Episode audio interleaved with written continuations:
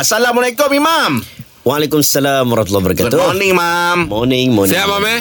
Sihat. Alhamdulillah. Untuk kawan tanya Ustaz jawab soalan dia macam ni Mam pagi ni Mam ya. Apa hukum siram air atas kubur? Boleh tak ada masalah okay. Maksudnya uh, Kalau kita tengok okay, Dia ada banyak Sama ada Hari kewafatan Nabi sendiri pun Ada sahabat Nabi pernah renjes-renjeskan air Okey. dalam, Even dalam lahat Nabi sendiri Mm-mm. Dan Nabi pun Waktu Nabi hidup Nabi pernah siram air Pada kubur anaknya Apa nama Yang yang anak Maryah tu? Uh, Ibrahim. Mm-mm. uh, Nabi pernah uh, Jirus air. Uh, Cumanya ulama bincang Jirus air tu kenapa? Uh, Adakah niat nak bagi sejuk jenazah ke?